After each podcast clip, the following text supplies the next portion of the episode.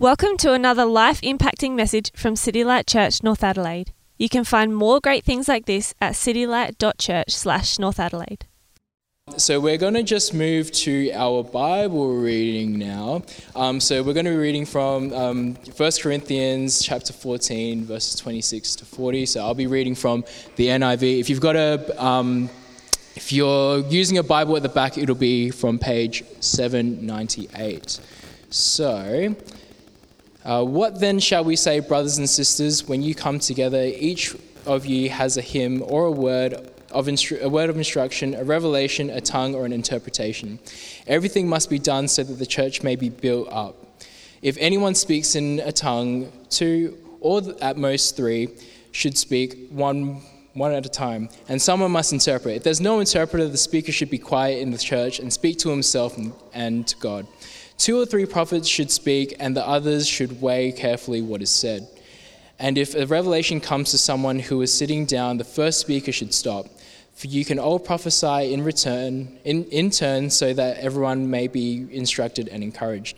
The spirit of prophets are subject to the control of prophets. For God is not a God of disorder, but of peace, as in all the, all the congregations of, of the Lord's people. Women should remain silent in the churches. They are not allowed to speak but must be in submission, as the law, as the law says. If they want to inquire about something, they should ask their own husbands at home, for it is disgraceful for a woman to speak in the church. Or did the word of God originate with you, or are you the only people it has reached? If anyone thinks they are a prophet or otherwise gifted by the Spirit, let them acknowledge that what I am writing to you is in the Lord's command. But if anyone ignores this, they will themselves be ignored. Therefore, my brothers and sisters, be eager to prophesy and do not forbid speaking in tongues, but everything should be done in a fitting and orderly way. Thanks very much, Liam. I think I'm on. Hey, there we go. Good morning, everyone. It's nice to see you uh, on a long weekend of all things, and you're here at church. It's a good decision you've made uh, to gather together um, as God's people. And if you're here for the first time, I see a few new faces out there. Welcome to City Light Church North Adelaide. I'm Simon, uh, Simon Jackson, lead pastor, one of the elders here serving at City Light Church North Adelaide. If you were tempted, as Liam sort of wrapped up that reading, to close your Bible or, I don't know, flick to Facebook or whatever it is on your phone, Go back to that passage, um, 1 Corinthians chapter 14, as we work through those verses this morning in our series, Loving Church. Um, if you are regular here, you'll know that we're working our way through the sort of the last chapters of the letter of 1 Corinthians. Last year, we worked sort of through chapters 1 through to 10, and we sort of pressed pause. Uh, went through Christmas and Easter and things like that, and we've recommenced our exploration, and we're going to keep going through this letter until the 11th of July. Um, and uh, if you've been tracking with us for a while, um, just really briefly, uh, the letter that we're looking at, which is in the New Testament, which is in our Bibles, uh, was a letter written by the Apostle Paul to a group of Jesus followers, disciples of Jesus, who were living in the first century in a city called Corinth. Uh, Corinth was, it's in Greece. Uh, it was one of the largest cities of the Roman sort of empire of the day. It was a really cosmopolitan place, you know, so if you wanted to kind of, you know, do some trading, do some business and things like that, you'd go to Corinth. It was a real trading center, a port city, lots of activity. If you're a thinker, if you had lots of good ideas and you wanted to tell the world about your good ideas, you'd rock up at Corinth and you'd share them sort of in the marketplace. It was a real place of business and thought and knowledge knowledge and ideas. It was also a place where people thought they were really spiritual. Um, you know, so if you're a really spiritual person, you'd kind of hang out at Corinth. And uh, lots of the men and women and kids at Corinth who'd grown up in a culture of ideas and idolatry and pagan worship, some of them had come to know Jesus and their lives had been turned upside down. And really, this is the letter, these are the people Paul is writing to. The letter we have, 1 Corinthians, is a letter that Paul's um, written in response to some issues that were raised by members of the church. Um, and so Paul is responding to various concerns, issues, problems that were raised in Corinth. And we've worked our way through those. Um, the reality is that the people at Corinth, the church, the men and women like you and me, flesh and blood people, were being more and more shaped by the world around them rather than the good news or the cross of Jesus Christ. So they'd grabbed hold of the cross, forgiveness and eternal life in Jesus, but just over time and as they worked out what it meant, they were being a little bit more shaped and molded by the world rather than by the good news of Jesus Christ, Jesus' death and resurrection and return. And so Paul had been addressing issues in this letter way back in chapters 1 through 4 about their, their sort of desire to rather cling to Jesus. They were kind of clinging to human leaders, Apollos and Peter and Paul and things like that. Chapters 5, 6, and 7, you know, these new Christians were kind of working out what am I going to do? What do I do with my body? Does it matter what I do with my body and who I unite my body with? And Paul said, yeah, it actually does. And so we address some of those things there. Chapters 8 and 9, where are we up to? 8 and 9 um, and 10, the, the Corinthians were tempted to sort of go, We've got all these rights and I'm going to use them for myself. I don't care about anyone else. And so Paul challenged them on their use of their rights. Chapter 11, which we kind of kicked into, Paul really then talks about how there was a danger in the church at Corinth that some people were kind of, well, shunning weaker people, or, or, like, you know, the end of chapter 11, Paul's concern in that chapter is that there's elite, these are superior, so called wealthy elite people at Corinth were looking down on the poorer members of the church, and that was causing unhelpful division. And Paul challenged them on that. And then we got to chapter 12, uh, where Paul speaks about the church as a body um, with all these different members, right? An arm and a, eyelashes and feet and toes and all that sort of stuff. And Paul says the, the church, he pictures the church like us as a body with all different parts, and we all need each other. And Paul said each person in the church has been given a gift, and we are to use that gift, not to be jealous or envious of other people's gifts, but to use those gifts. What for? For the building up of the body, the strengthening of the body. And he said in chapter, that was chapter 12, everyone's got a gift or a bunch of gifts. How are you using those gifts? Are you using them for building up other people or building up yourself? Chapter 13, we remember that Paul said, you know, you can have the most incredible gifts on the planet move mountains, speak in languages no one's ever heard of before. But if you don't have love, well, they're kind of nothing.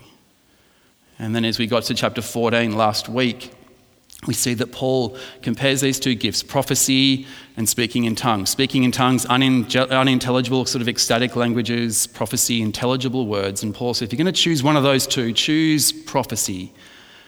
Do prophecy because it builds up people in the church and it builds people into the church. That's what he said. And you're going, yeah, that makes all sense. I remember everything, Jacko, from this whole series. There you go. That's the potted history of 1 Corinthians. And now we come to the last little section um, of chapter 14 today. Before I pray, before we get into the word, I'm going to get you to turn to the person next to you uh, because this, this section's all been about gifts, the gifts that God has given us for the upbuilding of the church. I want you to turn to the person next to you and I want you to share with them, encourage other person, and share what are the gifts you believe God has given you. If you're a Christian here today, God has given you gifts. What do you believe the gifts are that God has given you? Share that with the person next to you. Um, we've all got gifts. Share what you believe God has gifted you with. Then we'll pray and we'll get stuck into the word. Go for it. I'll give you a, minute or so. Go for it. All right, folks. Good to, good to hear the, I don't know, exchanging of gifts. I don't know if we can call it that this morning. Um, one of the questions we'll kind of get to at the end of my message today is, you know, sort of, are you eagerly using the gifts that God has given you?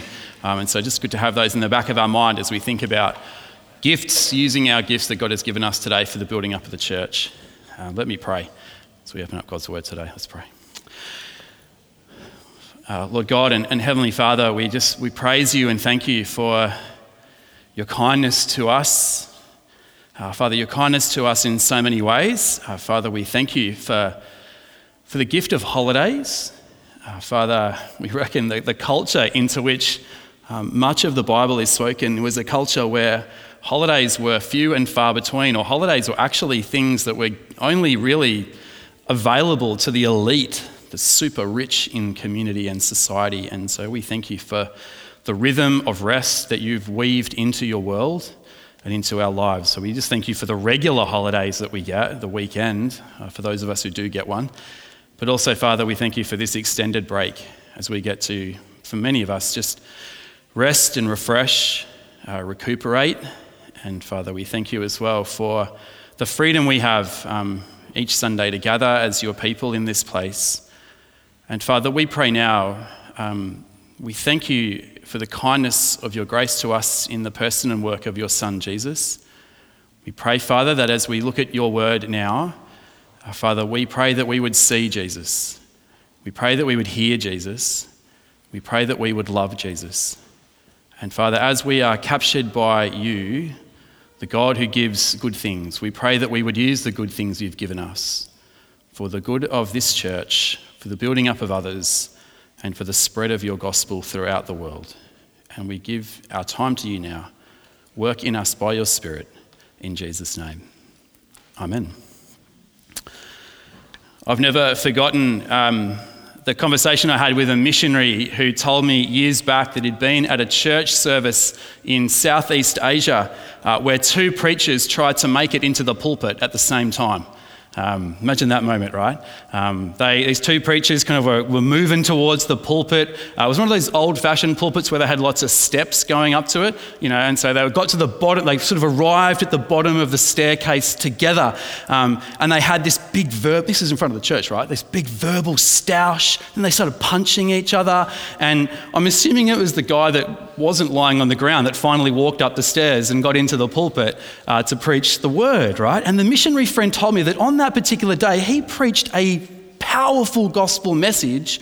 And on that day, several people gave their lives to Jesus for the first time. And I'm sitting there going, I don't know what to make of that story. Yeah? I couldn't understand why God had done that. Like, such craziness on the part of the preachers, and yet God had chosen to save some people through the message. Perhaps I was a younger Christian, didn't really fully grasp the kindness and the grace of God and how He uses all things for His glory. One thing I realized as I was chatting to this missionary friend was that there had been in that church in Southeast Asia, there was life in that church, right? There was life in the church.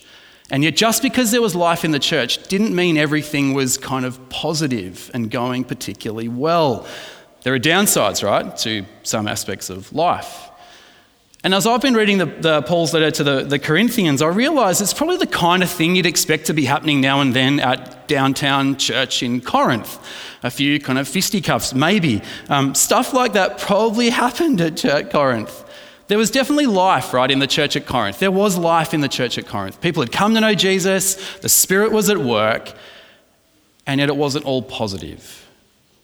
There were downsides to their life as well. And so Paul has been offering some correctives all the way through.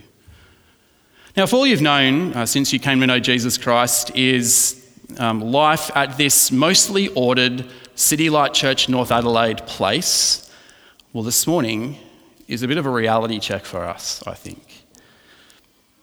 So, how do you sort out, right? How do you sort out a church that's gone wild, which is kind of the Corinthian church? That's really what we're, we're coming to as we reach chapter 14 and verse 26 this morning. The last little section, in this little section we've been working through 12, 13, 14, chapters 12, 13, 14. If you have the word open in front of you, chapter 14 and verse 26, Paul opens this last little section really with a summary. Um, he says, What shall we say, brothers and sisters? How do we sum it all up, what I've been saying to date? You know, you can begin the chapter as Paul does, chapter 1, verse of chapter 14, pursue love, eagerly desire the, the spiritual gifts. But what does eagerly desiring the spiritual gifts actually look like in practice? Like, what does it look like on the street? Well, you can see, verse 26 continues um, when you come together. So Paul is saying when you come together, right? So he's imagining, he's talking about the Corinthians coming together for their public meetings, right? This is not him saying, okay, you know, Corinthians, when you are on your own at home doing your private devotions, your prayer, and your Bible reading, this is how to handle things then. This is Paul saying to City Light Corinth, this is what you're kind of meant to do when you meet together on like a Sunday, like what we're doing now.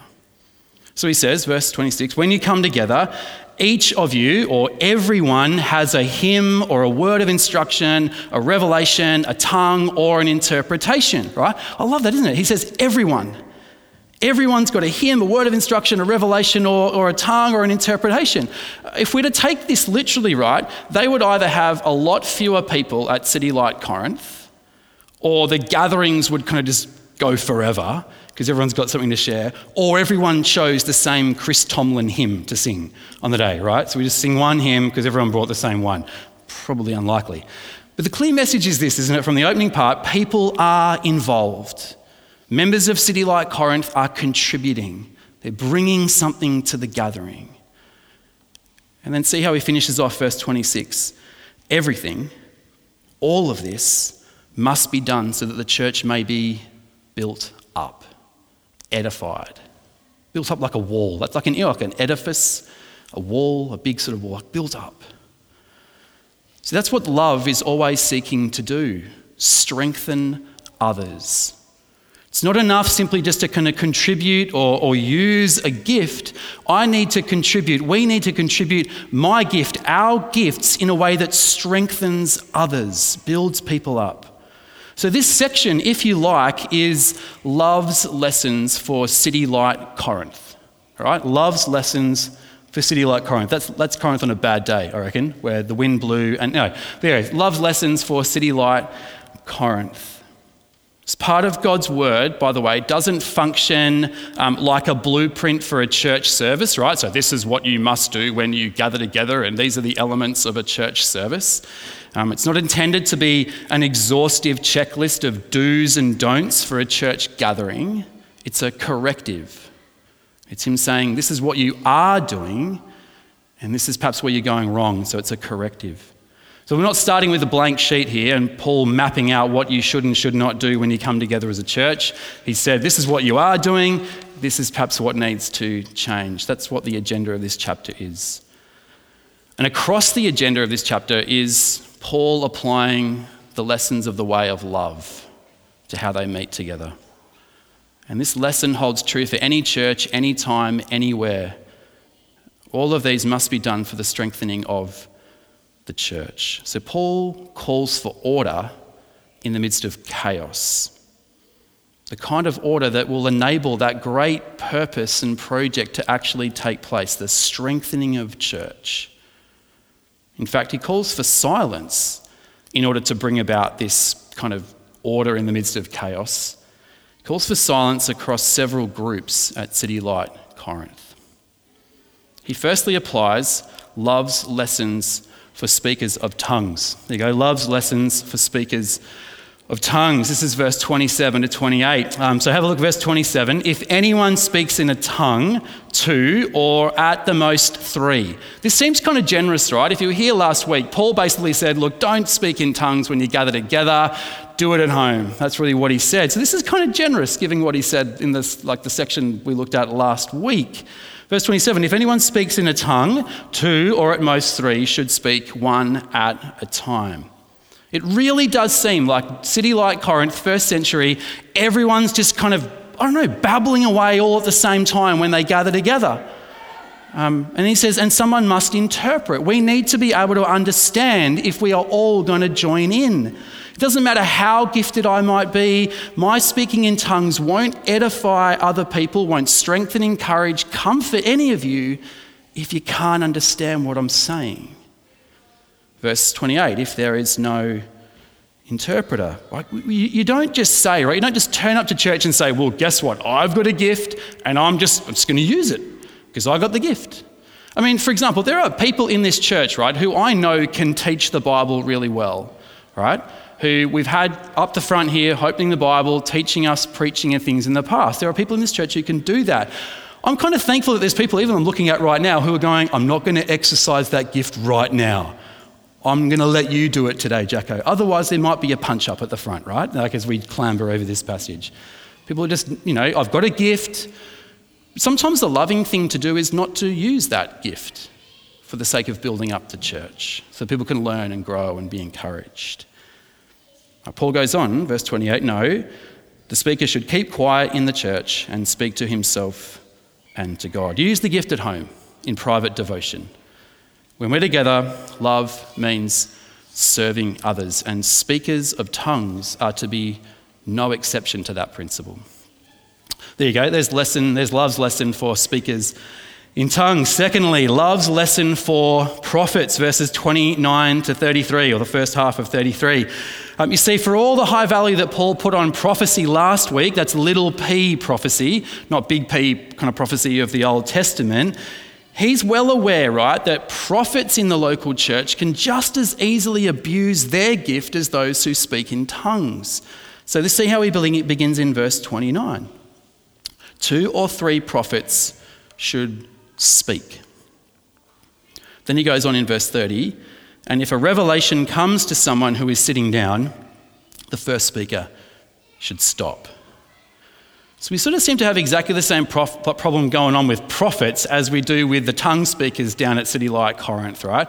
So I don't know, you know, like I start up with my prophecy, I stand up and I start prophesying, and I hardly get going. And Phil over there, he stands up and he starts going. He's like, I've got a word of revelation. So he's going, I'm prophesying, he's revelating, I don't know, whatever he's doing.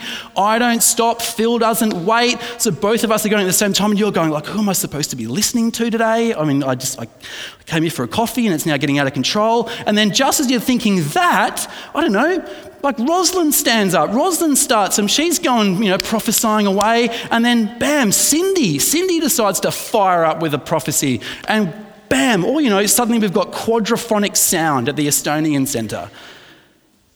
Something like that seems to be going on at Corinth, and the Apostle Paul says, Stop it. Just stop. Verse 31 For you can all prophesy in turn so that everyone may be instructed and encouraged. I don't know, I think handling the church at Corinth would be a bit like me trying to handle the under eight prospects soccer team on Wednesdays for training and on Saturdays at. They are, they're hard work. If there is order, Paul says, then everyone can hear, everyone can learn. Verse 32 the spirit of prophets are subject to the control of prophets. Now, there may be, may well have been in Corinth in AD 55 or thereabouts as the church got together, there may have been something more spontaneous going on when we come to prophecy, uh, you know, than what I've kind of prepared here with my 7,000 pieces of paper that I would call like a prepared in advance sermon, right? Something more spontaneous might have been going on at Corinth. But it isn't some kind of ecstatic utterance, right? So, such that, you know, I get this ecstatic utterance coming that I believe is from the Spirit, and I've, I've just got to, I'm, I'm so entranced by it that I've got, to, I've got to speak out the words. I can't actually stop because to stop them would be kind of quenching the Spirit. I don't think we're talking about that. That may be what was true in pagan worship of the day, but it doesn't reflect the God of the Bible. The true and living God, for verse 33, God is not a God of disorder, but of peace. And prophets can keep quiet when it will help the church learn. When we are together, love is looking to serve others, and gifted prophets are no exception to that rule. There's something else about prophecy, right, that's worth noticing, and it's, it's this it should be evaluated should be weighed. I don't know if you noticed that at the end of verse uh, 29.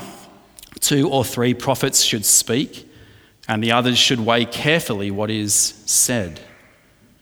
You see, Paul doesn't assume, right, that because something has the label prophecy, it's automatically true and valuable. Um, the others, actually, if you look at that, verse 29, the others in verse 29 could be other prophets, the others could be other elders in the church. I think it's most likely like the rest of the church body kind of evaluating whether this prophecy is valuable, true, right, helpful, all that sort of stuff.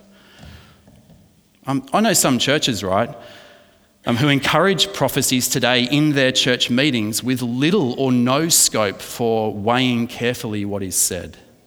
There are some churches, right, who, who have in their church people who they would say, This is a prophet. I don't, I'm not, please don't hear me bagging other churches, but other churches do have people who are like labeled, This is, a, we have a prophet in this church, or two or three prophets. And whatever they says is like the word from the Lord, and it has to be done without any weighing. And people in those churches, those prophets, have a huge amount of power. Um, often in those churches, like someone like me, little old, you know, lead pastor gets up and he preaches a pre-prepared sermon, and everyone's like, "That was nice, thanks, Jacko. Sit down." Then the prophet stands up. It's like this is what I think's going on, right? And that's where people get excited. That's where things happen. And that can be sometimes good, sometimes really dangerous. The power given to those people can be really, really full on and dangerous. Um, other churches I know limit spontaneity. They have elders evaluate the, someone's sort of prophetic word before the gathering starts, and then they determine whether that will be put forward to the church in the public gathering.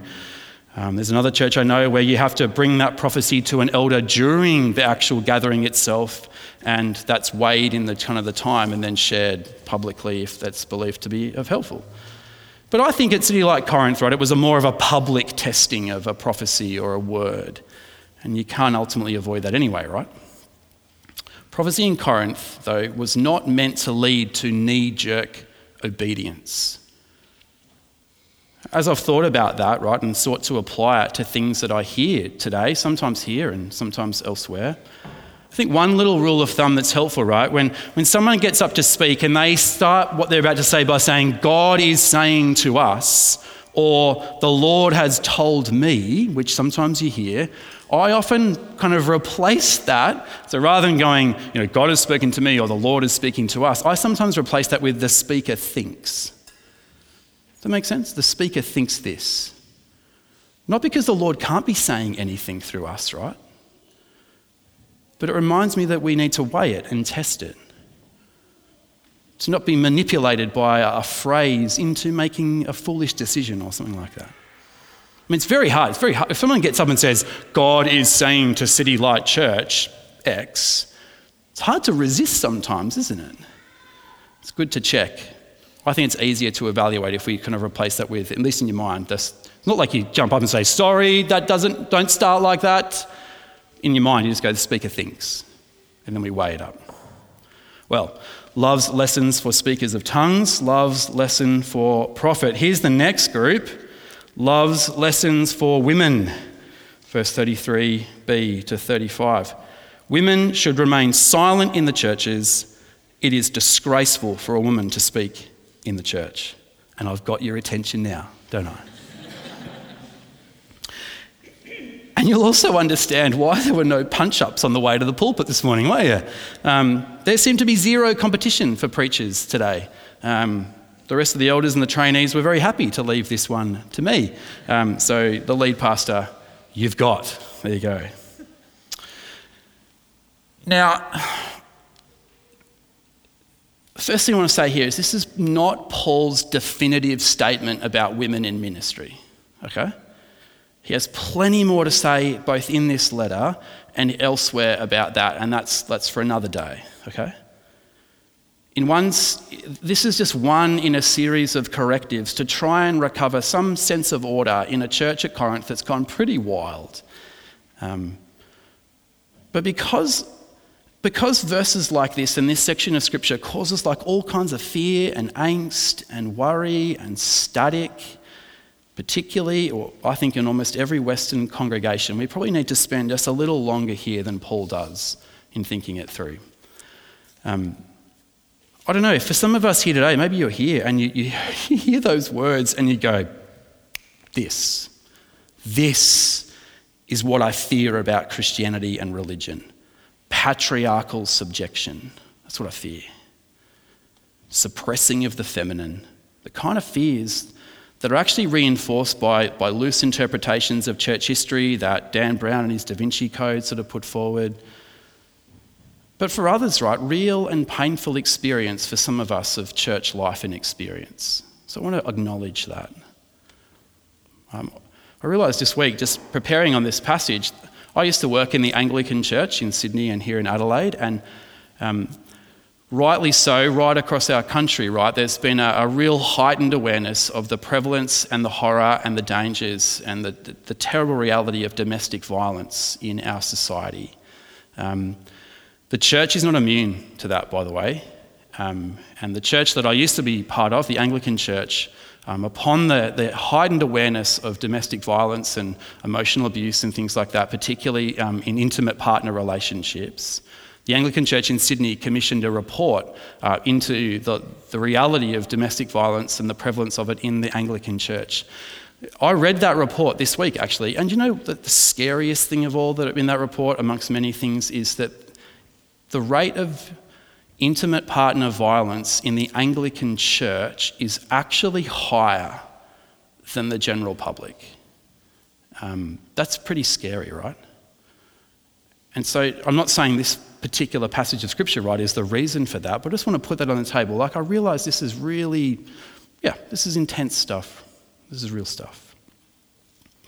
So for some of us here, right, verses like this could lead to, you know, just bring to heart, bring to life again real and painful experiences of church life.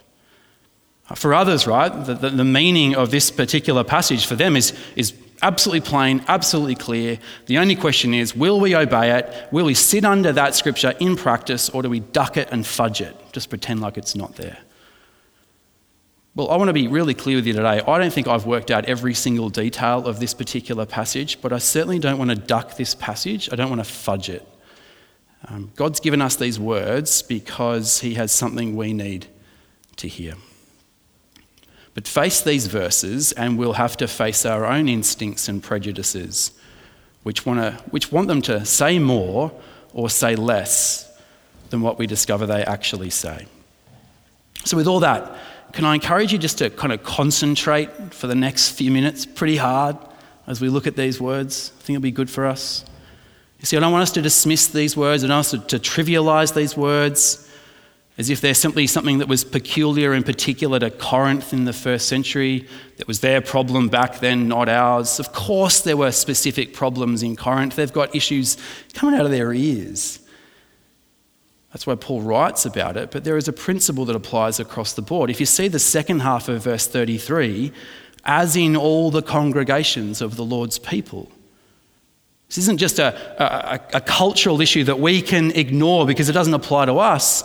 But we mustn't be too quick to take it as quite the absolute it first appears in verse either. So, verse 34 women should remain silent in the churches.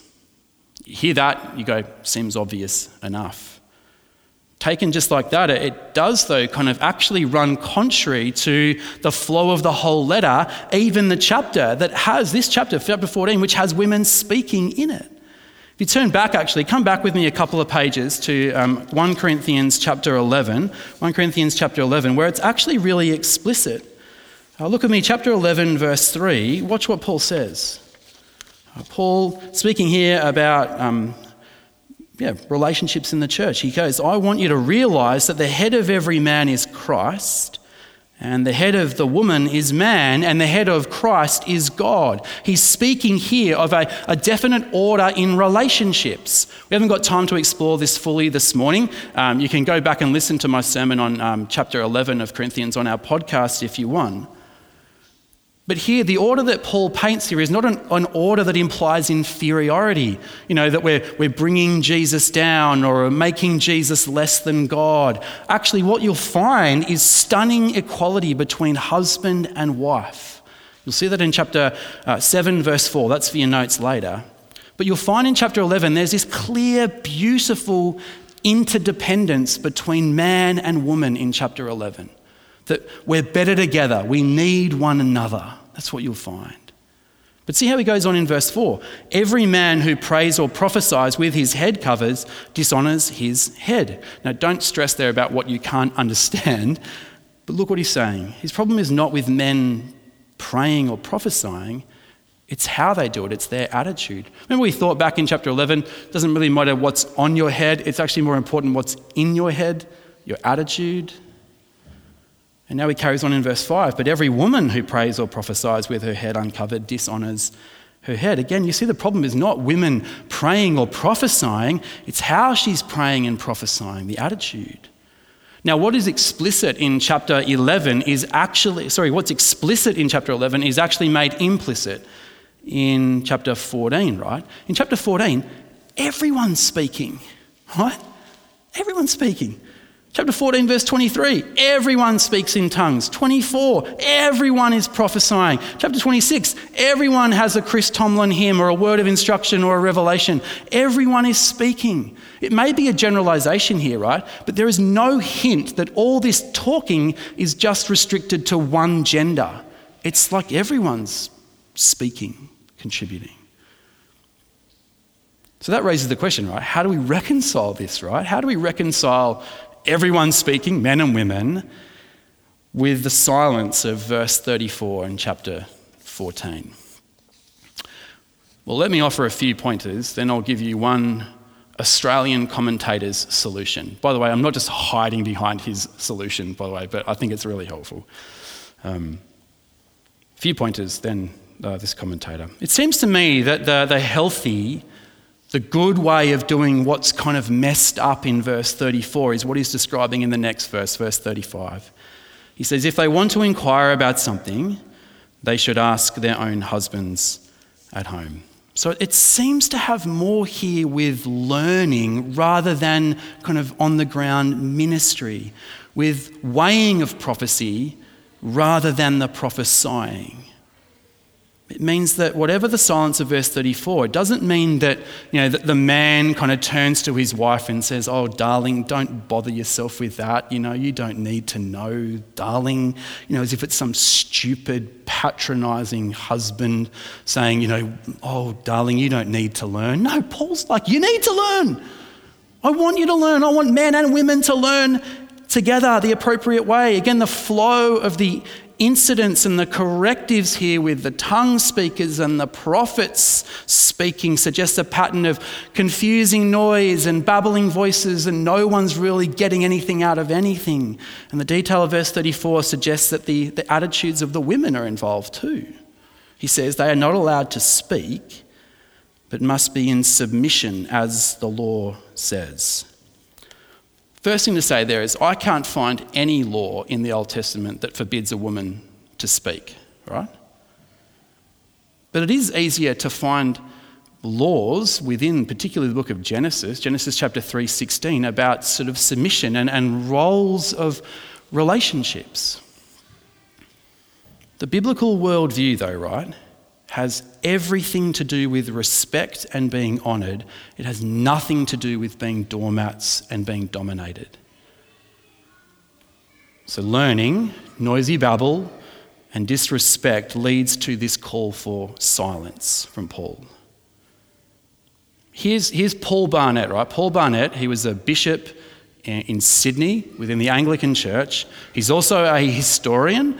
Um, and he, in his commentary, has put together what he believes is what's really going on in Corinth. Right? This is his kind of reconstruction. Um, he'll write, he writes this, right? My suggested reconstruction of the situation that Paul sought to correct goes like this. Um, so, by the way, you need to know a little bit of background here. Paul um, Barnett, when he writes this, um, it was likely that in the church at Corinth in AD 55 that um, men and women would be separated in the gathering of God's people. So, women would be sitting on one side, men would be sitting on the other side. Um, and there are some churches today that still kind of maintain that kind of separation. Um, clearly, we don't. no, we're not going to do that either.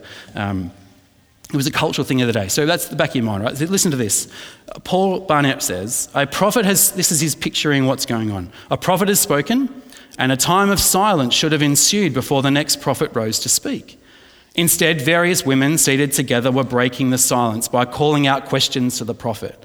Furthermore, it seems likely that the wives in question were addressing the questions to husbands who were prophets. Thus, their actions suffered from two faults.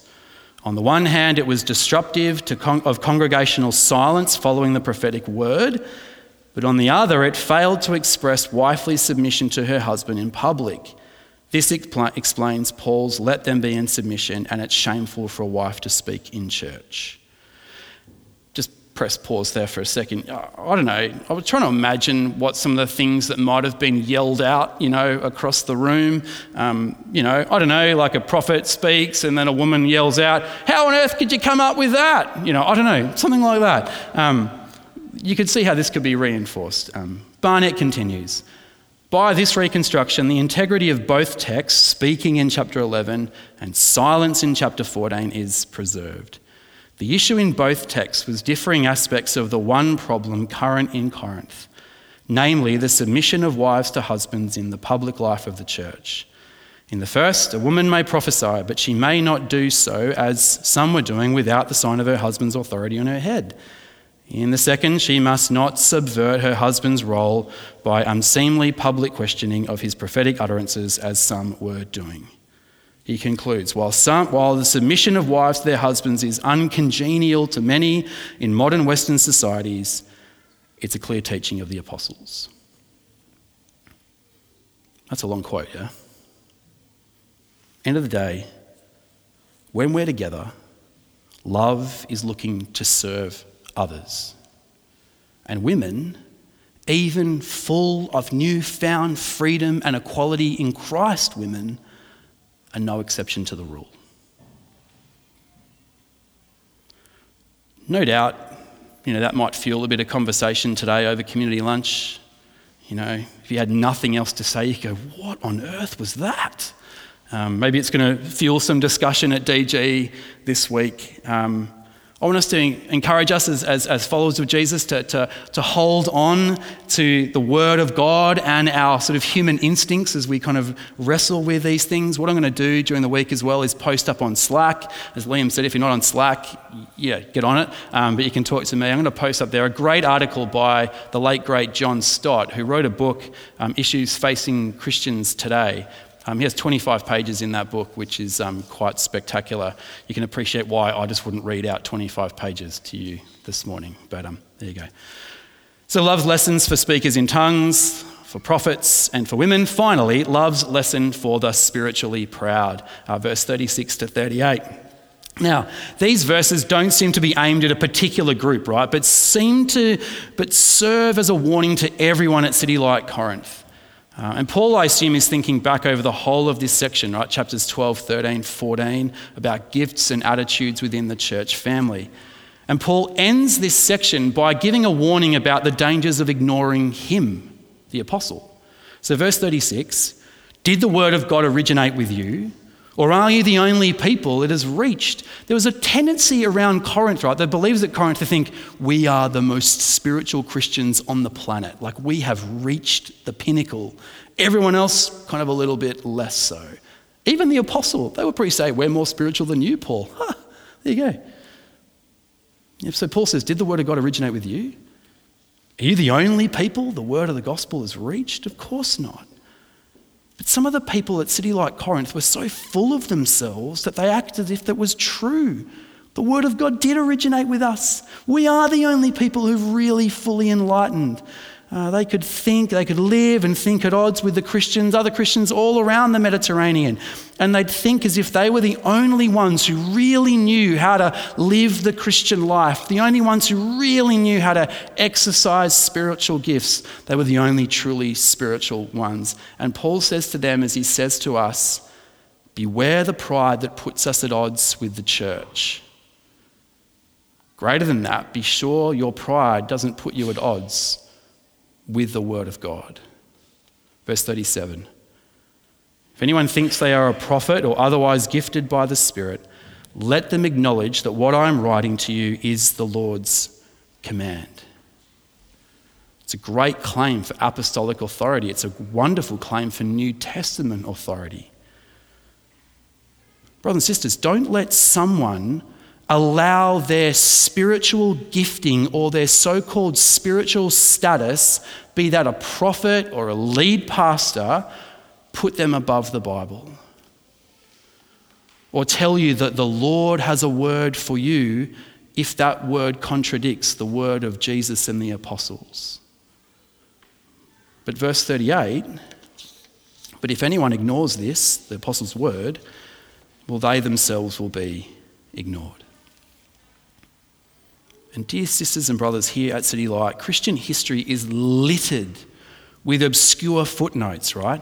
Of people who've set out, often with great fanfare and in the name of being spiritual, but have ignored the teaching of Jesus and the apostles. When we're together, Love is looking to serve others, and however spiritual you are, you are no exception. So there you go, love's lessons for City Light Corinth, for speakers in tongues, for prophets, for women, and for the spiritually proud. Verse 39 Therefore, my brothers and sisters, Therefore, having said chapter 12, having said chapter 13, having said chapter 14, what conclusions do we draw? And in particular, I want to say, what conclusions do we draw as City Light Church North Adelaide? So we're moving a whole bunch forward from 55 AD to 2021. You see, if the particulars of this chapter are shaped by Corinth and all that was kind of broken and messed up there, the principles are surely for every church, right? So, therefore, my brothers and sisters, be eager to prophesy, to edify, to build up, to strengthen, encourage, and to comfort. These are the gifts that Paul urges the Corinthians urges us to be eager for. And if prophecy is singled out in chapter 14, it also stands for a whole range of gifts that do that same work of edifying, strengthening, encouraging, and comforting. You have a look at verse 6, 12, 26. He makes the point every time. And you know, actually, later on in history, Paul will write to a young pastor looking after a church in Ephesus, Timothy, and in that letter that he writes to Timothy, he doesn't mention prophesying at all. Do you know what he says to Timothy? He says to Timothy, devote yourself to the public reading of Scripture, to the teaching, and to the preaching. Preach the word. The word of the Gospels, the word of the apostles, for the building, the strengthening, the comforting, the encouraging of the church. But to the Corinthians, right, he's not just writing to a lead pastor. So, at the very least, right, brothers and sisters in Christ here at North, this must be a reminder to us to be in the work of building up, encouraging, strengthening, encouraging one another when we come together. Whether it's here on a Sunday, whether it's over lunch at community lunch, whether it's in our DGs, whether it's one to one over a coffee at a hipster coffee joint down the road. I don't know. That's the game we're in, the building up game. So, brothers and sisters, are you eager to build up? Are you eager to build others up? Perhaps you know, the gift that you identified right at the beginning when you were sort of babbling to each other. No, you know what I mean? Like when you're talking to each other. That, that gift or the gifts that you believe God has given you, are you employing those gifts for the building up of the people here at North Adelaide? Together when we're here on Sunday, in our DGs, one to one, at prayer meetings, wherever it might be? Or do you just come to see what you can get out of church.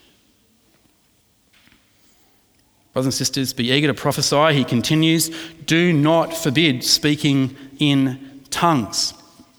I had a, um, I had an intriguing conversation with a charismatic pastor in the past week. Um, if you know me, right, you, you know that I'm a pretty conservative guy. Like theologically, I'm pretty conservative.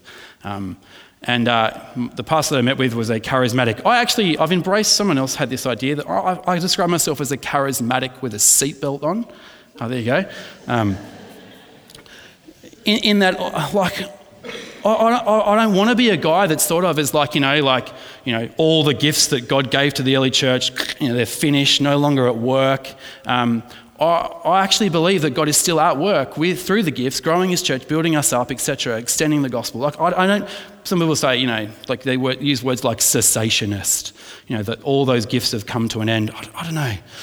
I'm a work in progress, right? But I, I believe I'm a charismatic with a seatbelt on. In that, I, I want to. I, I believe God is still at work by His Spirit through the gifts that He's given His church. But my seatbelt is the Bible, right?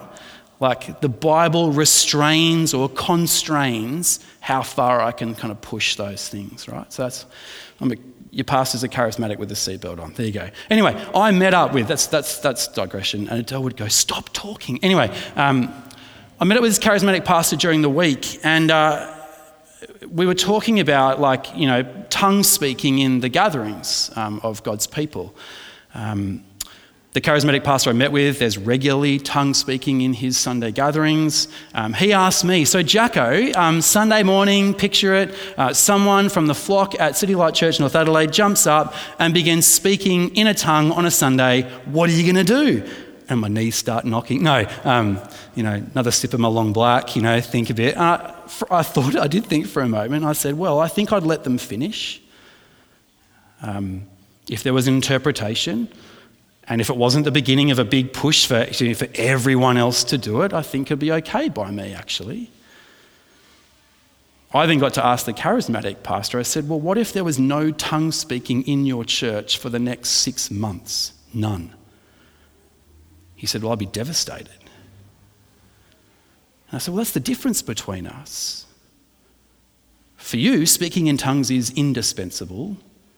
For me, speaking in tongues is dispensable. It's a good gift, but we can get by without it. It's not forbidden, but it's not for everyone. And I said, We have everything we need to know for our salvation and how to live a godly life following Jesus in the Bible. We don't, we don't actually need more. We've got everything we need in the Bible for to know God to know what He's done in order to rescue us from our sins, and to know how to live a godly life as we wait for Jesus to return and take us home. Brothers and sisters, you know, friend, if you're here today and, and you're, you're sort of listening to this going, what on earth is that guy up the front talking about? Tongues and prophecy and women and all, I don't know. I don't, I apologize. Please, if nothing, if things I've upset at the front here don't make sense, please talk to me. But I do want you to know that if you're here today and you're yet to put your faith in the Lord Jesus Christ, everything you need to know is here in the Word of God. You know, we've got copies of this Bible up the back which are free. Please take one. We've got copies of Mark's Gospel where you'll, you'll read about who Jesus is and what he's done for us. Take one, read it. There's books up the back. But I want you to know you don't need to wait for some prophetic utterance. You don't need to wait for an interpretation of a tongue. God has given everything we need for salvation and godliness in His Word. Know that. But everything, verse 40, should be done in a fitting and orderly way. In conclusion, prophesy Speak in tongues, but everything should be done in a fitting and orderly way. And as we wrap up, you know, you say, well, lack of, lack of order probably isn't City Light Church North Adelaide's greatest problem. Um, you know, perhaps, the, perhaps, I don't know, perhaps the Apostle Paul, if he was writing to us, would say, hey, shake it up a little bit. I mean, I did ask someone during the week, not going to name them, you know, is that our problem? No, probably not. We're pretty chilled out. But he might say, relax, maybe a few other things you could do, maybe. I don't think chaos is our greatest danger here at City Light Church in North Adelaide. But I would, I, I would have a bet that Paul, if he wrote to us specifically, would say to us, he'd remind us why he calls for order. Because it's not just order for order's sake. Like Paul's like, like I just like order, so I'm going to give you order it's not order because, you know, like any legitimate Christian gathering must have, you know, a particular order. You know, two songs, meet and greet, announcements, Bible reading, very long sermon, you know, and then sing, and then we can go. Like, that's order. We have order because it reflects the God we know, love, and worship. We, we, we, we honor, we, we live for, we listen to, we worship a God who has compl- clear, important, and intelligible things to say and who wants us to hear them. It's because order helps our listening and our learning so we can actually hear God speak to us. That's why we have order. So I don't think Paul would say to us, you know, straighten up your gathering. It's a bit chaotic, you know, like, whew, I think, I think this is actually, this is what I think Paul would say to us. I think Paul would say, Are you listening? Are you listening? Or are you just going with the flow? You know, do you come to a gathering on a Sunday morning expecting God to speak? Or do you just turn up because, well, that's just, that's just what I do? Are we growing? Are we being built up? You know, what are your expectations when you come together to meet together? What are the outcomes that we're looking for? You know, Paul began chapter 12, this whole section, right, by saying, you know, that to say Jesus is Lord is the mark of a truly spiritual person. To be able to say Jesus is Lord, He's my Savior, He's my King, He now determines the shape and the nature of my whole life now until I meet Him and enjoy Him forever. Paul's saying, is that the reality for you? Like, are, is, that, is, is Jesus is Lord just a slogan on the wall for you, or is it something that's actually taking place in your life? That He is gradually taking over the lordship of every part of our life our head, our heart, our body? Or is it just a routine slogan on the wall? You know, when you turned up this morning, you know, were you thinking, what's God got to say to us today? I think it's something we should be asking. How will He grow us this morning? You know, are we smugly confident as we look at the chaos in Corinth because we're listening and growing? Or is ours just a far more orderly deafness? Should we pray? Let's pray. Heavenly Father, Thank you that you are a speaking God. And thank you that you, you use us to strengthen, encourage, and comfort one another. Please go on humbling us that we would be a listening, a growing, and a servant hearted people of yours. And we ask this in Jesus' name. Amen. Thank you for listening to audio from City Light Church, North Adelaide. We hope you found it helpful and we'd love for you to share this message with others. For more great content, more information about City Light Church, or to donate to the work of City Light Church North Adelaide, visit us at citylight.church slash North Adelaide.